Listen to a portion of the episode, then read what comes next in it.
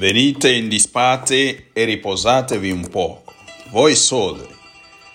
Ciao ragazzi, è proprio questo invito di Gesù in questa domenica sedicesima che ci guida e ci consola perché Gesù è il buon pastore dei pastori, perché lui è il sommo pastore, quindi è anche molto attento alla stanchezza dei suoi inviati, dei missionari, dei, dei pastori che lui invia, come abbiamo visto domenica scorsa, aveva inviato i suoi discepoli per andare a predicare e a continuare la sua stessa missione.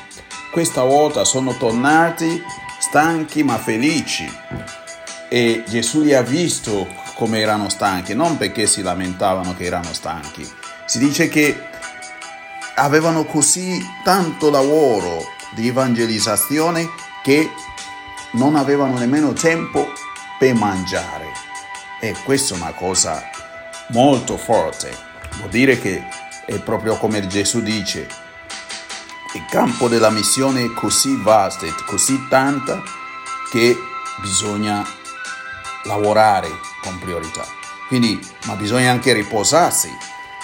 E per questo Gesù ha voluto accompagnare i suoi discepoli a riposare. E andavano per attraversare ancora eh, il fiume, il lago, però come ben sapete la gente che sta sempre in ricerca di guida, di pastore, di persone che li comprendono, che gli danno quella sicurezza, trovano in Gesù l'unica fonte del loro refrigerio, quindi l'unica persona che ha parola di vita eterna e questo fa sì che loro corrono sempre dietro di lui.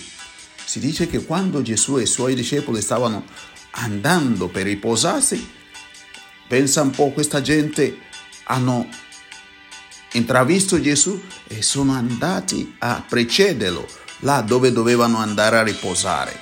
E cosa fa Gesù, il buon pastore? E si dice che li vede, vide, stiamo, lo sapete, in questo capitolo 6 del Vangelo di San Marco, dal versetto 30 a 34, si dice che Gesù li vide ed ebbe compassione per loro, perché erano come pecore senza pastore. Aveva avuto compassione dei suoi discepoli perché erano sfiniti e stanchi e li portava a riposare. Adesso, di fronte a, a, a questa grande folla, eh, diciamo proprio assettati della parola di Dio, assettati di, di trovare un pastore, un, una guida, Gesù li vede come pecore senza pastore. Allora quasi dimentica la sua stessa stanchezza e quella dei suoi discepoli e dà priorità a questi qua. E allora si dice, si mise a insegnare molte cose e quindi a fare il pastore.